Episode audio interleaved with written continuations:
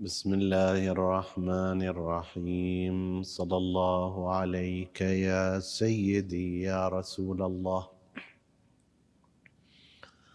صلى الله عليك وعلى ابن عمك أمير المؤمنين وإمام المتقين.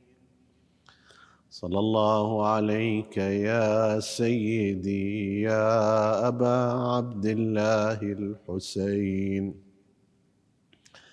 ما خاب من تمسك بكم وأمن من لجأ إليكم. يا ليتنا كنا معكم فنفوز فوزا عظيما.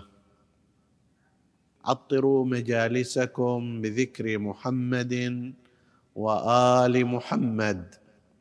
اللهم صل على محمد وآل محمد. اللهم صل على محمد وآل محمد. اللهم صل على محمد وآل محمد. حديثنا هذا اليوم هو استمرار للأحاديث الماضية حول الأسرة وقضايا الزواج بعدما كان لنا أحاديث متتابعة حول النهضة الحسينية ومسير السبايا من كربلاء إلى كربلاء. عطفنا عليها بالإجابة على بعض الأسئلة التي تطرح عادة في السيرة الحسينية ولكي لا يخلو حديثا ولكي لا يخلو حديثنا من جانب اجتماعي تعرضنا إلى بعض القضايا المرتبطة بالحياة الزوجية. وحديثنا هذا هو تتمة لها. ويتناول هذا الموضوع كيف يفهم الزوجان لغة بعضهما. عندما نتحدث عن لغة الزوجين لا نقصد بذلك كما هو واضح اللغة العربية مثلا أو اللغة الإنجليزية أو الفارسية. وإنما نقصد بذلك أن الرجل بما هو رجل له شخصية وله نظام تشغيل وله لغة يتخاطب بها مع الحياة. والمرأة أيضا بما هي امرأة لها تركيبة في الشخصية ولها نظام تشغيل ولها لغة تتعامل بواسطتها مع الحياة.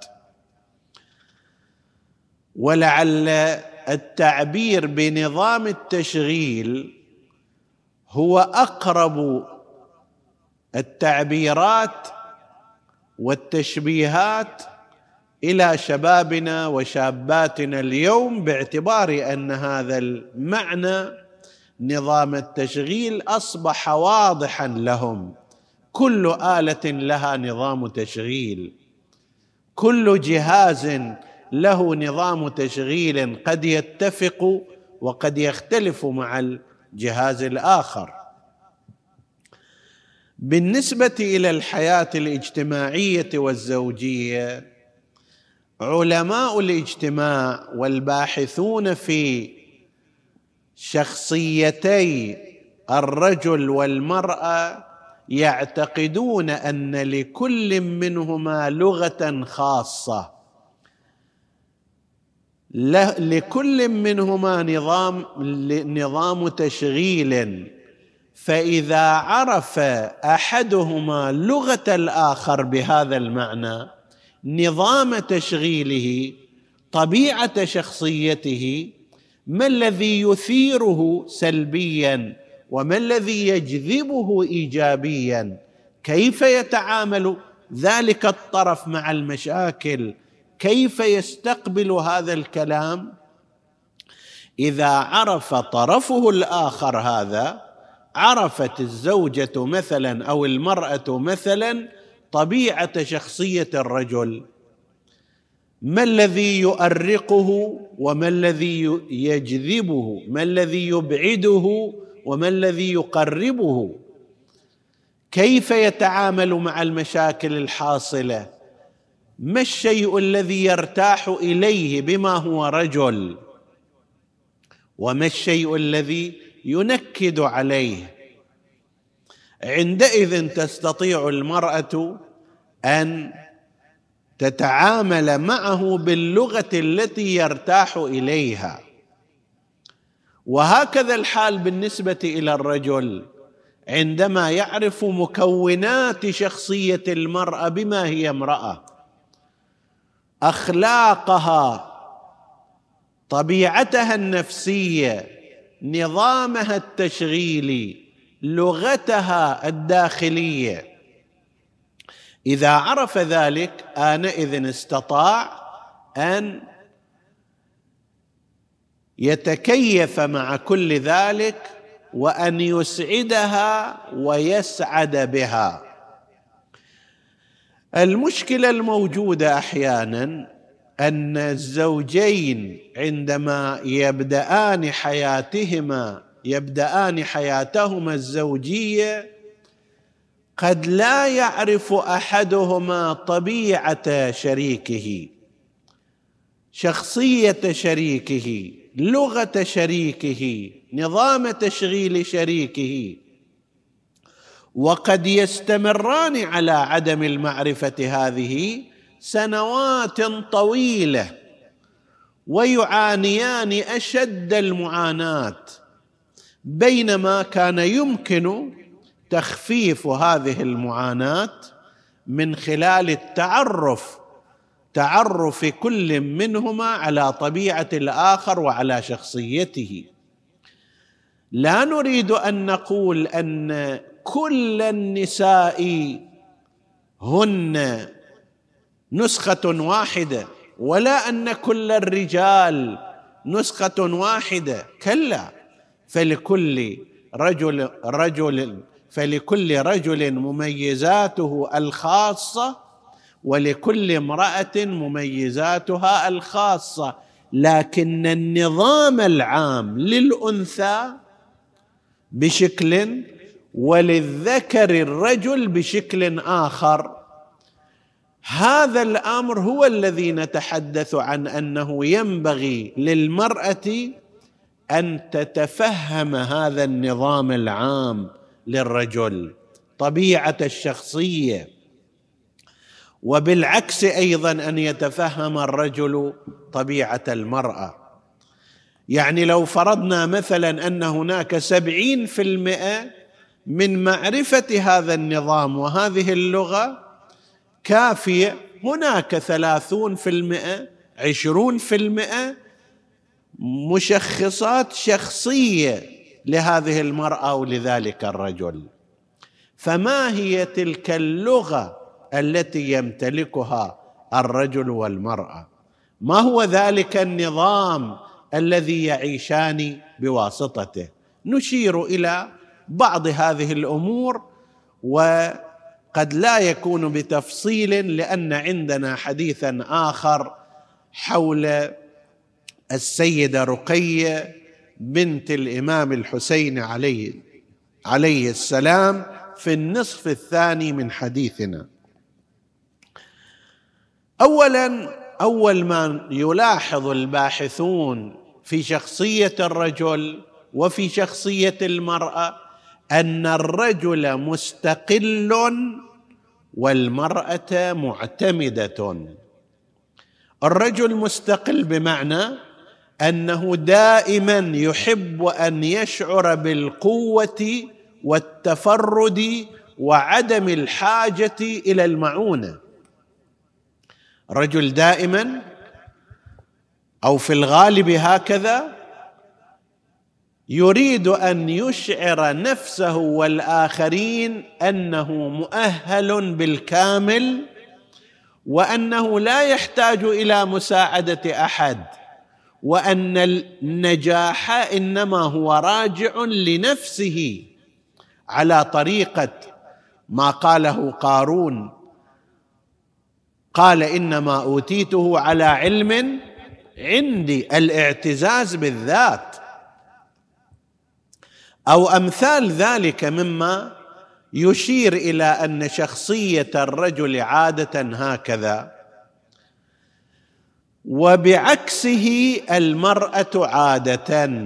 المرأة خلقت بشكل هي معتمدة على أب في البداية وعلى زوج فيما بعد. وربما يكون لهذا السبب أن التشريع لاحظ هذه الجهة فقال الرجال قوامون على النساء. شخصية المرأة تستقبل الإعانة تستقبل الرعاية تستقبل الاهتمام تستقبل من الرجل من زوجها ومن أبيها بل من أخيها تستقبل كل نوع من أنواع الإعانة والرعاية والحنو وما شابه ذلك. أقول ربما يكون لهذا السبب. لاحظ المشرع هذا الأمر فجعل القوامة بما تعني من الإنفاق والإهتمام والرعاية والمسؤولية عن زوجته جعلها للرجل والمرأة هي بطبيعتها تستقبل هذا الأمر. طيب ماذا يؤثر هذا؟ يؤثر هذا أن أي حركة يقوم بها الرجل تشير إلى عناية بالمرأة إلى مساعدة لها إلى حنو عليها ترحب بها المرأة وإن كانت من الناحية الخارجية لا تحتاج إلى ذلك. المرأة في داخل المطبخ مثلا تطبخ عندما يأتي الزوج حتى لو يحرك بعض الصحون من مكانها أو يغسل صحنا أو يعينها في تقشير مثلا فاكهة أو شيء من الخضروات مع أنه ليس مجهودا كبيرا إلا أن المرأة الطبيعية تستقبل هذا استقبالا جيدا لأنه إشارة إلى عنايته بها واهتمامه بها ورعايته لها. هي لا تقرأه أنه مثلا قشر حبة خيار وإنما تقرأه باعتبار أن هذا الزوج مهتم بها راع لها يهمه شأنها معين لها. بعكس ذلك تماما في جهة الزوج. الزوج في أعماله المرتبطة به لا يحب الإعانة. يحب إذا نجح في ذلك العمل أن ينسب النجاح له بنفسه. لما لديه من شخصية مستقلة ومتفردة. مثلا مما يحصل هذا من الناحية الاجتماعية ويشتكى فيه يركب الزوجان في سيارة ويذهبان إلى مثلا دعوة هما مدعوان إليها. السائق هو الزوج.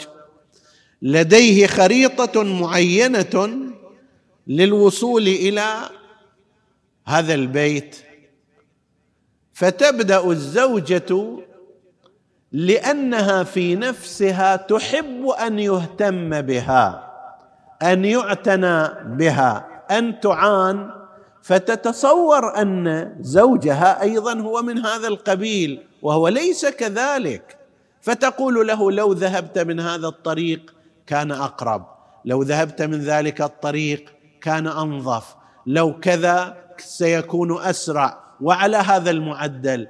وهي تتصور أنها تحسن صنعا والحال أنها تضايق زوجها بذلك. الزوج يريد أن يقول أنا أعرف المكان وأنا سأصل إليه واختياري هو الاختيار الأنسب. وبالتالي أنا لا أحتاج إلى إعانة لأن الإعانة كأنها تشعره بالضعف وهو يريد أن يشعر دائما بالقوة.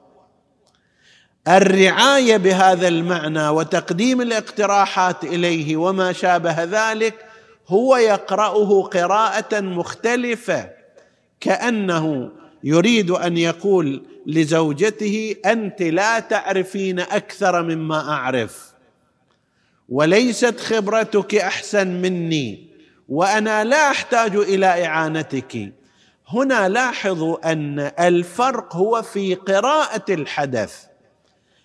المرأة بما هي تحب الاهتمام بما هي مفطورة على أنها ترحب بالرعاية حتى لو كانت مساعدة بسيطة تقرأها قراءة كبيرة بترحيب عظيم. بينما الزوج على خلاف ذلك نظرا لأن الرجل يحب أن يشعر بالقوة والقدرة والتفرد وأنه لا يحتاج إلى إعانة من أحد يقرأ هذه الإعانة منها بشكل آخر مختلف. هنا مثلا ربما الزوجة لا تفهم أن طبيعة الرجل هكذا فتظل عشرين سنة تكرر هذا الخطأ. والزوج قد لا يفهم أن الزوجة تحتاج إلى أي لمسة تشعر فيها بالحنان والرعاية. عندما مثلا تقول له لو أخذت لنفترض هذه الملعقة من مكان جلي الصحون إلى السفرة على سبيل المثال. هي ليست عاجزة عن ذلك. ليست كسولة ولكن تحب أن تعتني أنت بها. أن تشعرها بالمساعدة أن تشعرها بأنك واقف إلى جانبها. بعض الأزواج يتعجبون شنو هذا الكسل؟ ليش ما هي تجيب هذه الملعقة أو ذلك الصحن شنو يكلف؟ القضية ليست شنو يكلف ولا أنها كسولة وإنما تريد أن تشعر معك بأنك حان عليها معين لها مهتم بها. طيب تشاركها في هذا العمل مهما كان بسيطا.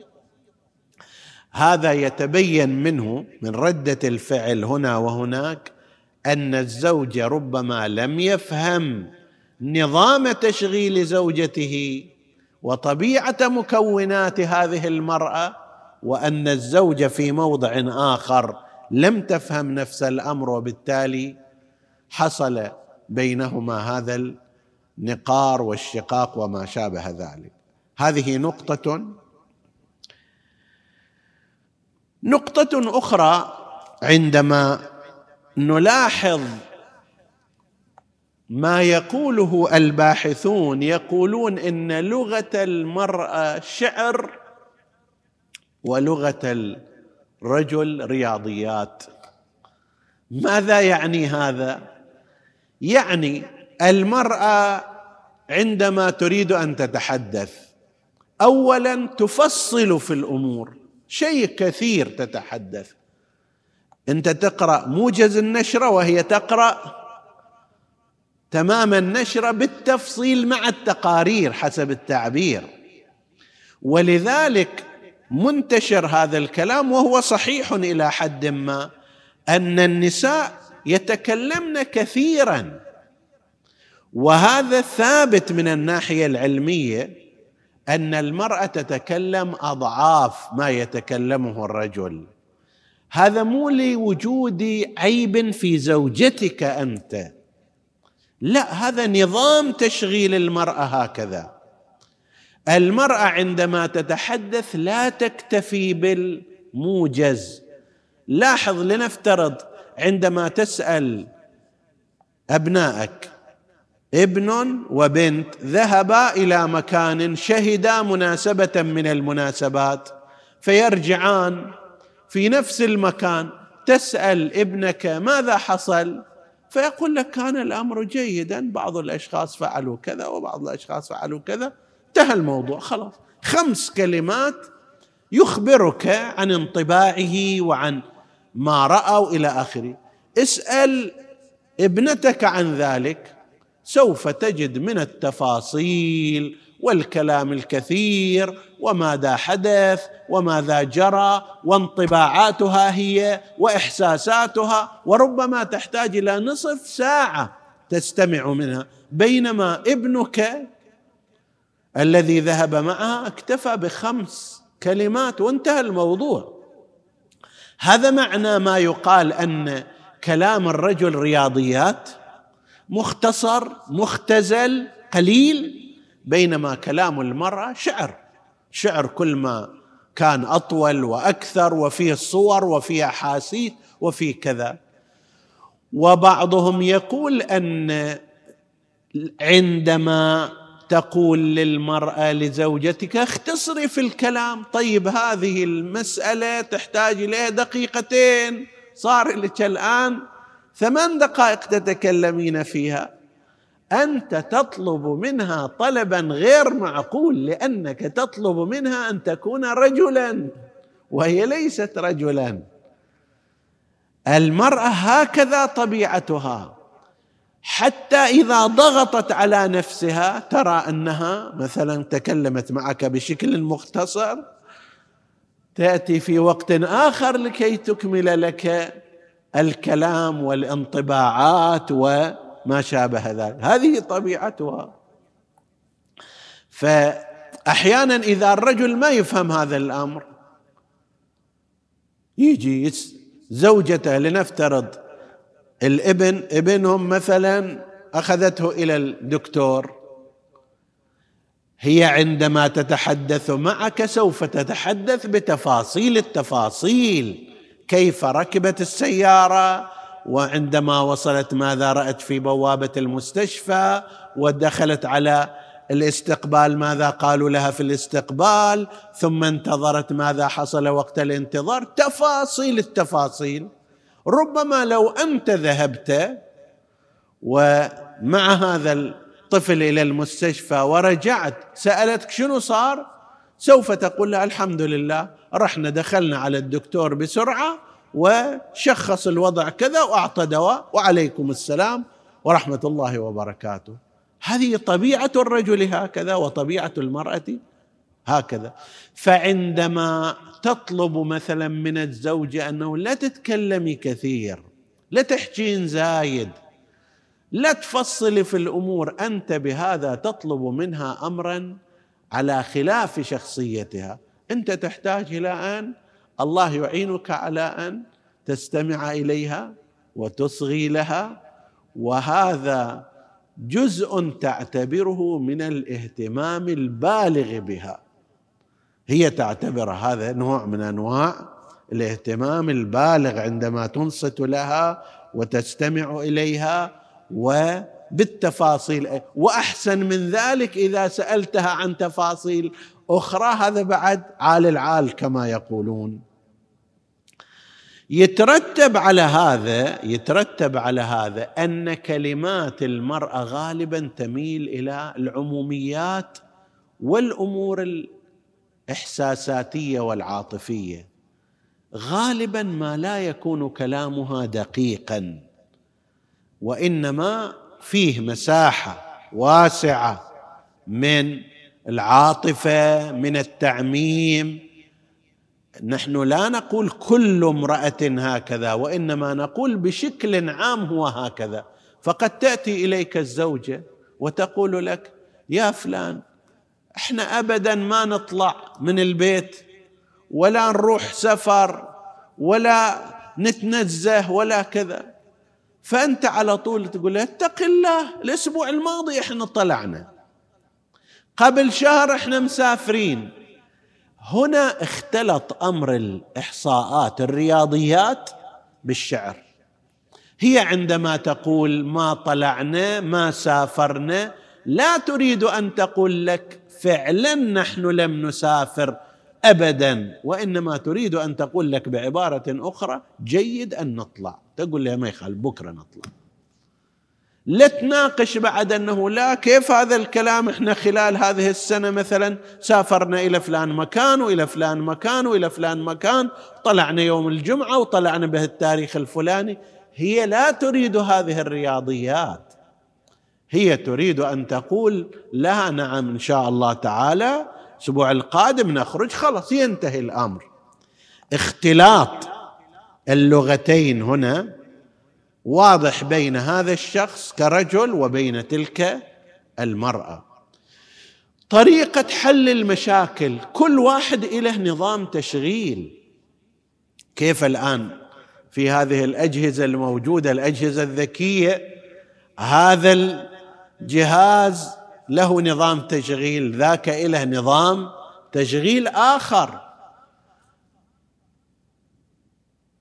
في حل المشاكل كيف؟ أيضا هذا من أوضح أنحاء الفروق بين الزوجين. عندما تحدث مشكلة من المشاكل عند الرجل ماذا يصنع؟ لنفترض صارت عنده أزمة في العمل. عند أحد ابنائه فشل في كذا وكذا. مشكلة مالية مشكلة صحية مشكلة عمل غير ذلك. الرجل هكذا يستلم المشكلة يدخلها داخل نفسه ظل صامت لا يتحدث فيها يخلي فكره وذهنه يشتغل في الداخل في الخلفية واحيانا يمكن يكون معك جالس ولكن فكره مشغول بتلك القضية ولا يتكلم بل أحيانا نفس الزوجة تلحظ عليه هذا فتقول له ليش ما تتكلم؟ ليش ما تصارحني؟ ليش ما تقول اللي في داخل قلبك؟ طيب وتلح عليه وتصر عليه. يا بنت الناس طبيعة الرجل هي هكذا. ما يقدر إلا القليل ما يقدر يتكلم من أول حصول المشكلة. هو لازم يدخلها داخل في الخلفية ويشتغل عليها ذهنه ويفكر فيها ويسهم فيها. إذا استطاع الحل ذاك الوقت يبدأ بالحالة العملية فإذا شارف على حل المشكلة تكلم وأخبر عنها من باب أنه انتصر في ذلك من باب أنه قوي أقوى من هذه المشكلة. هذه طريقة الرجل. وبعض الباحثين يسميها دخول الرجل إلى الكهف. كأنما إذا حصلت عنده مشكلة ينسحب من الحياة العامة الواضحة إلى كهف نفسه. ينطوي على نفسه يحكي ويا نفسه يفكر في داخله. المرأة تماما بالعكس. أول ما تصير المشكلة حصلت اليوم الساعة 12 الساعة 12 وخمس هي تتكلم عنها. إما مع زوجها إما مع أختها إما مع صديقتها. لا تستطيع المرأة أن تكتم المشكلة. جزء من حل مشكلتها هو أن تتكلم فيها. الرجل جزء من حل المشكلة هو الصمت وإخفاء المشكلة فنظامان مختلفان. هذا يستخدم يستخدم الصمت والسكوت والتفكير من دون أن يتحدث لحل المشكلة وتلك لا تستطيع هذا وإنما لا بد لها أن تتكلم وأن تتحدث وأن تثير الأمر. جزء من حل مشكلتها في ذهنها هو أن تتكلم فيها مع من تراه مناسبا. أنت ترى هنا طريقتان مختلفتان. فإذا فإذا مثلا صارت عندك مشكلة وتتوقع أن حلها بهذه الطريقة التي أنت عليها. تقول إلى الزوجة وتقول لها اسكتي لا تقولين لأحد. أنت تصنع شيئا غير طبيعي. لا تستطيع هذا. هي بنحو من الأنحاء. ما دام دخلت المشكلة إليها لا بد أن تحلها بطريقتها. ومن طريقتها الكلام والحديث. أنت طريقتك تختلف عن طريقتها. فهذه في حل المشاكل أيضا كل منهما يختلف عن الآخر. قضية العناية والدلال المرأة بالنسبة لها الكلمة والهمسة تساوي الشيء العظيم. طيب الرجل بالنسبة إليه لا يكفي هذا وإنما شيء آخر. إذا في الحياة العامة يريد خدمة وما شابه ذلك وعناية بهذا المعنى. إذا في قضية الفراش والعلاقة فيريد شيئا آخر غير الهمسة وغير الكلمة وغير كذا وما شابه ذلك. فهنا طريقة وهناك طريقة أخرى. الحديث في هذا الموضوع يطول ويحتاج إلى وقت أكثر لكن حيث أننا سنختم هذا المجلس المبارك الذي كنا معكم فيه لهذه الليالي الكثيرة حيث سنختم بذكر للسيدة رقية. بنت أبي عبد الله الحسين سلام الله عليه نكتفي ونقتصر على هذا المقدار من الحديث في الموضوع الاجتماعي. لكي نتحدث عن قضية السيدة رقية بنت أبي عبد الله الحسين عليه السلام حيث أنه على المشهور في هذه الليلة سيكون ذكرى شهادتها في الشام. بناء على ما ذكره غير واحد من المؤلفين ومنهم المحقق الكرباسي في كتابه دائرة المعارف الحسينية تاريخ المراقد الجزء الثامن وغيره أيضا ممن تعرضوا لقضية السيدة رقية فإن هذه البنت للإمام الحسين عليه السلام هي من زوجته أم إسحاق. أم إسحاق كانت زوجة للإمام الحسن المجتبى عليه السلام ولما استشهد الإمام الحسن قبيل شهادته أوصى الإمام أوصى الإمام الحسين عليه السلام بأن لا تخرج أم إسحاق من بني هاشم وهذا يبين مدى فضلها وشأنها. وقد ذكرنا شيئا من حياتها قبل عدة سنوات في بعض المحاضرات. أنجبت فيما أنجبت السيدة رقية بنت الحسين كما نقل المؤرخون بذلك.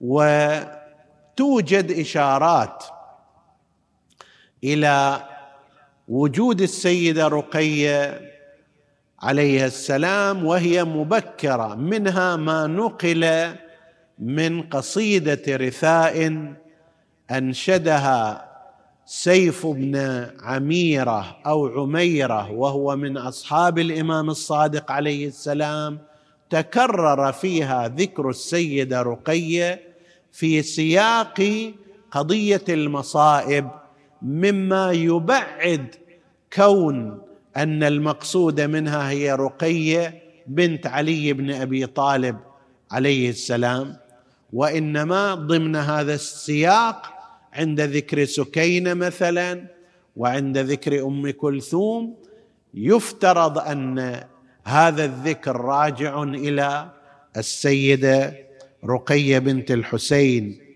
فمما جاء في الشعر ذاك قوله ورقية رق الحسود لضعفها. وغدا ليعذرها الذي لم يعذر. رقية رق الحسود والعنود والظالم من أجل ضعفها وصغر سنها ومكابدتها للمصائب. إلى أن يقول لم أنسها يعني أم كلثوم وسكينة ورقية يبكينه بتحسر يبكين الحسين عليه السلام يبكينه بتحسر وتزفر. هذا يعد من أقدم النصوص التي ذكر فيها اسم السيده رقيه في أثناء شعر وقصيدة من أحد أصحاب الإمام الصادق صلوات الله وسلامه عليه. بعد هذا نجد أن البيهقي ذكرها بشكل أصرح في كتابه لباب الأنساب. بيهقي متوفى في سنة 565 هجرية ألف كتابا باسم لباب الأنساب. ذكر فيه هذا النص وقال إنه لم يبق من أولاده. يعني الحسين عليه السلام في واقعة كربلاء إلا فاطمة وسكينة ورقية بالنسبة إلى النساء والبنات. وبعده ذكرها أيضا السيد ابن طاووس رضوان الله تعالى عليه أحد كبار علمائنا. متوفى سنة 664 هجرية وهو أستاذ العلامة الحلي رضوان الله تعالى عليهما وله كتب كثيرة وموقعه في الطائفة موقع متميز في كتابه اللهوف.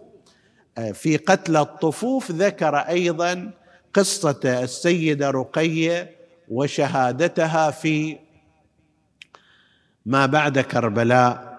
وأيضا ذكر العماد الطبري ذكر أيضا في كتابه كامل البهائي قضية سيده رقيه وشهادتها في الشام وأشار إلى مجريات تلك الشهادة وتسلم العلماء ومراجع التقليد في مختلف السنوات.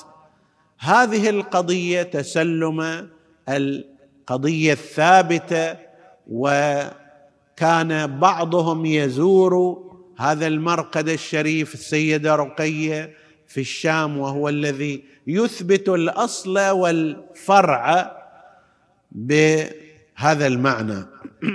يعني يثبت أن للإمام الحسيني عليه السلام بنتا هكذا وأنها توفيت في بلاد الشام في أثناء السبي وأن هذا المرقد أيضا منسوب إليها فقد تمت معاصرة مراجع كثيرين سواء كانوا في بلاد الشام كسيد محسن الأمين العاملي رضوان الله تعالى عليه أو علماء الطائفة في العراق وإيران وهؤلاء كانوا يتعاملون مع هذا المرقد على أنه موضع زيارة للسيدة رقية سلام الله عليها. وينقل أيضا قصص كثيرة عنه في كيفية اهتمام السلطات الرسمية كالسلطة التركية العثمانية في وقتها عندما عينت متوليا وتم الاهتمام بهذا المرقد الشريف. ولمن أراد التفصيل في كيفية بداية البناء والتشييد لهذا المرقد خلال القرون المتعاقبة يمكن أن يرجع إلى هذا الكتاب تاريخ المراقد للمحقق الكرباسي الجزء الثامن. هذه الطفلة من بنات الحسين عليه السلام في الواقع قبرها وهي آية من آيات الله عز وجل. على صدق ما قالته العقيلة زينب. عليه السلام فكد كيدك مخاطبة يزيد فكد كيدك وناصب جهدك. فوالله لا تمحو ذكرنا ولا تميت وحينا وتهددته بالزوال والانتهاء. وبالفعل هذا أبرز شاهد على ذلك مشهد عظيم ومرقد فخيم ومكان يجتمع فيه شيعة آل محمد صلى الله عليه وآله في قلب عاصمة الأمويين اندثر الأمويون واحدا بعد الآخر ولم يبق منهم إلا اللعنة بينما كأن التاريخ يذهب وراء كل حدث مهما كان صغيرا بالنظر العام لكي يبقي هذا الأثر. فترى مكان اجتماع السبايا الذي يفترض هو هذا المكان يتحول إلى مرقد وإلى مشهد وأماكن تنسب إلى بقية النساء والعقائل من اللاتي قضين في الشام.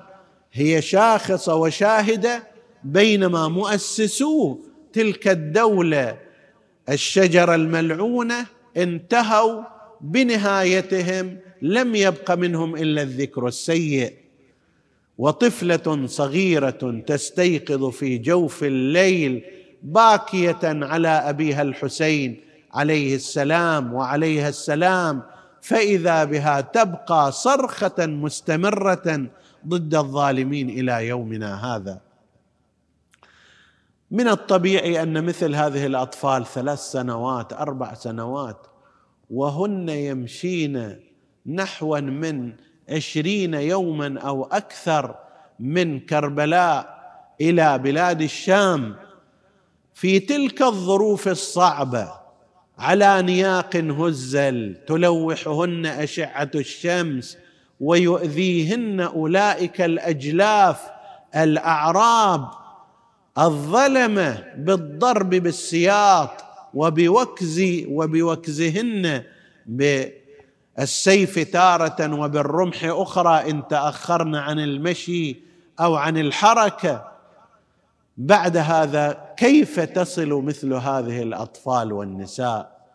إنما يصلن وهن حطام يصلن وهن متعبات ماذا تتحمل هذه الأجساد الرقيقة والأعضاء اللطيفة والأعمار الصغيرة من جهد هذا الطريق؟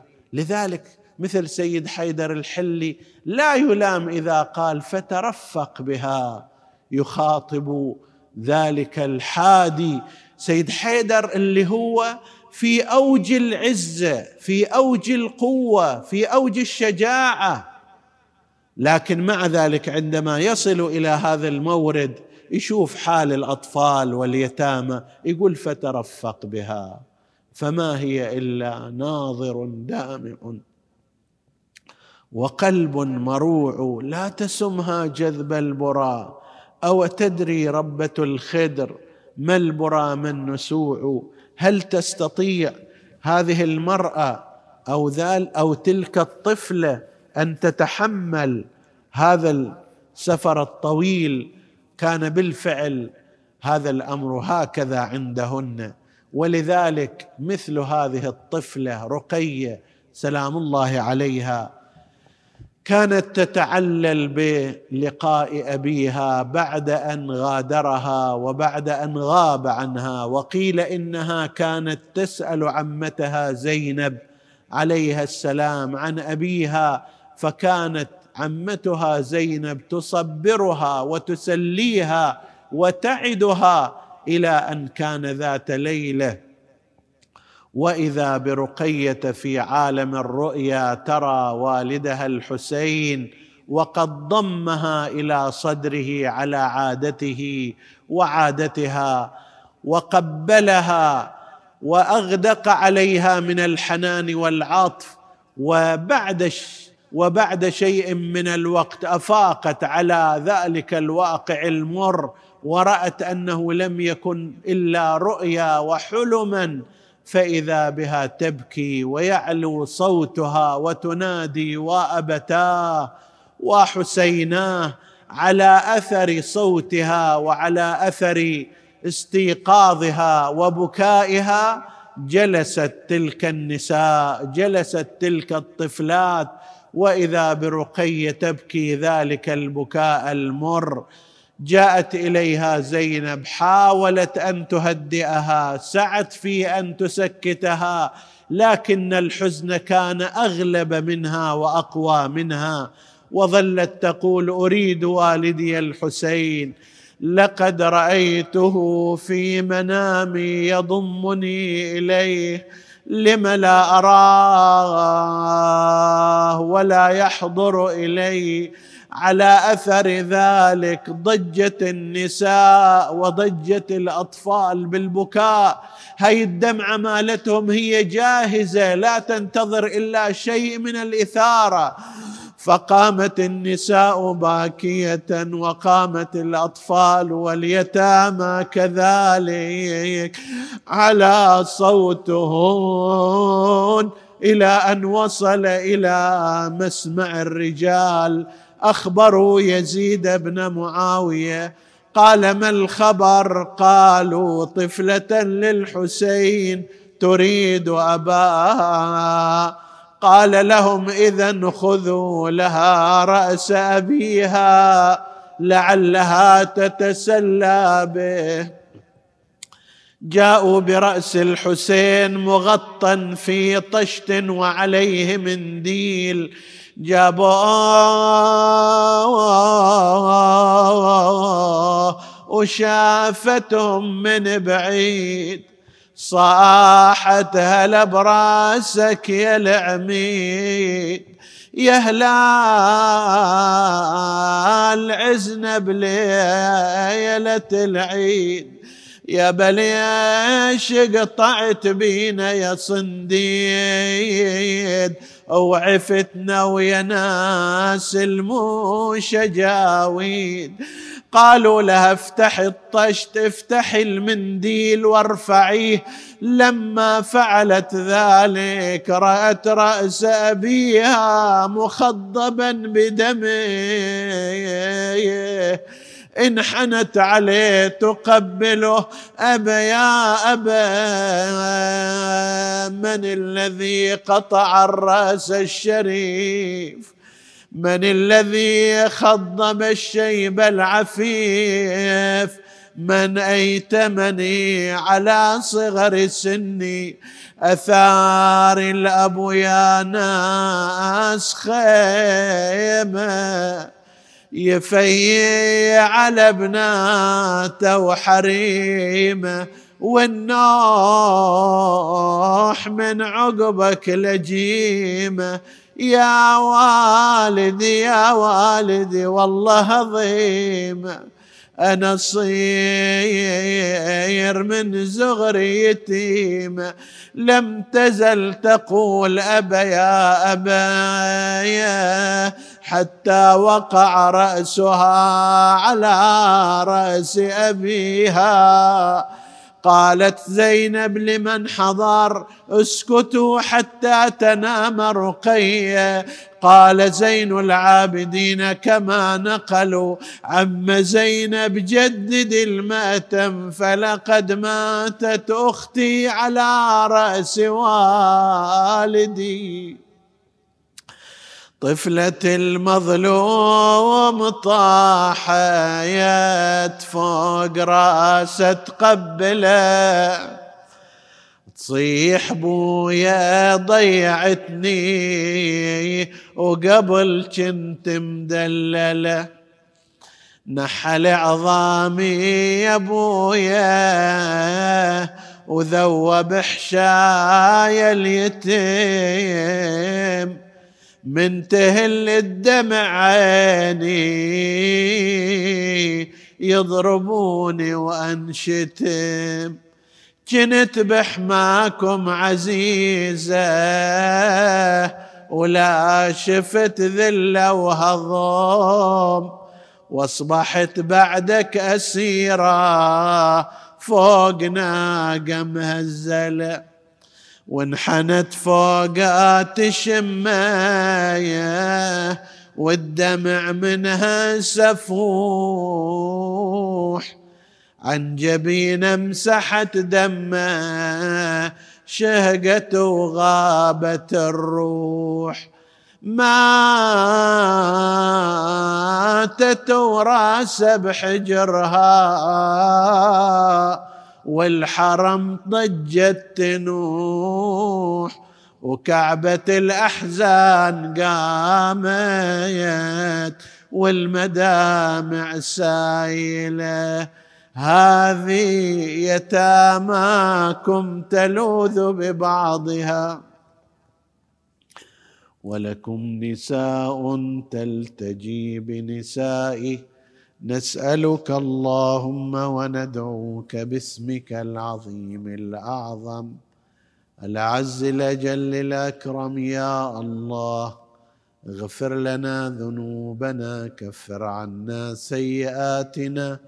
آمنا في أوطاننا. لا تسلط علينا من لا يخافك ولا يرحمنا. ولا تفرق بيننا وبين محمد وآله طرفة عين. فض اللهم هذا البلد آمنا وسائر بلاد المسلمين وتقبل اللهم عمل المؤسسين بأحسن القبول إلى أرواح موتاهم وموت السامعين نهدي ثواب الفاتحة. تسبقها الصلوات.